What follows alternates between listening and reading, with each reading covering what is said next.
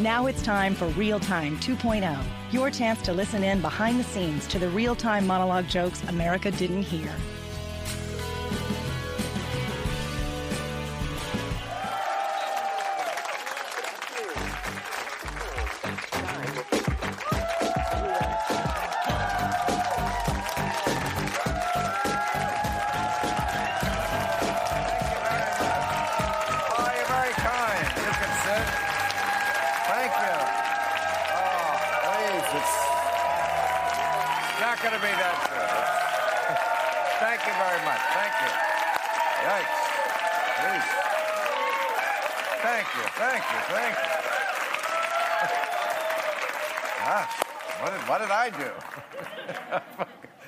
It's not going to be that good. I, but, uh, no, you're probably mostly liberals, and liberals are happy today because absolute anarchy and disarray in the Republican Party. I know you're saying more than usual. Yes, more than usual.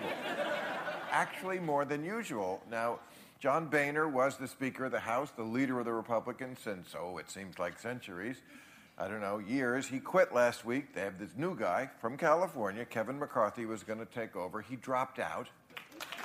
And Kevin McCarthy was a mainstream, crazy conservative, and the ultra, ultra right-wingers looked at him and went, no, crazier. We need crazier, not crazy enough. Apparently, he quit at a closed-door meeting at the Republican caucus where they said people were in total shock and crying.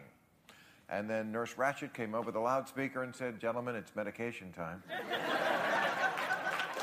uh...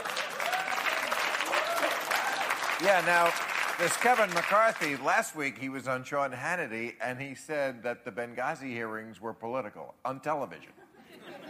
So the Republicans knew he was stupid, but they were asking, is he evil enough?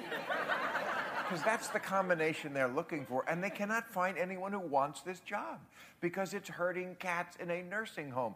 No one will take the job. Paul Ryan, they're suggesting, he's like, I don't fucking want it either. They're about a weekend away from placing an ad on Craigslist.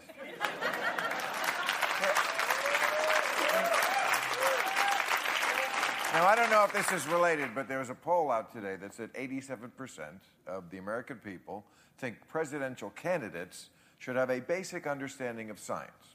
But it's different for each party. For the Democrats, it means an understanding of evolution and climate change. For the Republicans, it means knowing not to put metal in the microwave. So,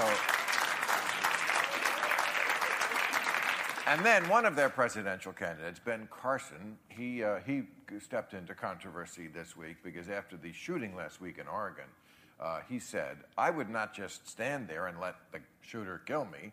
Uh, I would say, hey, guys, everybody attack him. He can't get all of us. See, the Republicans have their own community organizer. Uh, and even...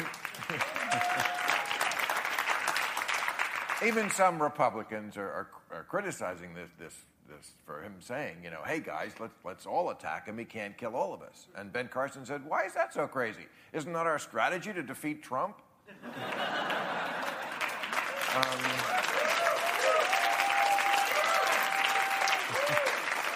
well, President Obama did the right thing this week. Yesterday, he called up Doctors Without Borders. I'm sure you heard that.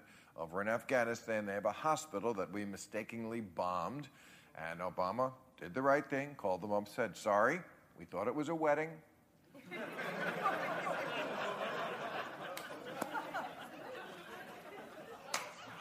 Moving on, that's... so, uh, he's been smoking there? And the... Now, there's a big victory Obama had yesterday. He's been working on this trade deal for a couple of years called the Trans-Pacific Partnership. It is the biggest trade deal in history. All the Pacific nations, us, Canada, Australia, China, Japan, everybody around the Pacific, and it finally looks like it's going to go through. I don't know what it means. It's too complicated. But Mitt Romney likes it, so I assume it takes food out of the mouths of babies.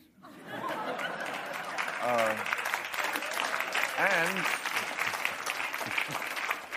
We heard this today from the state of Oklahoma, which has been killing people by lethal injection. Uh, that's the way they execute people. And we found out that they did one last year, went horribly wrong, and it turned out they used the wrong drug.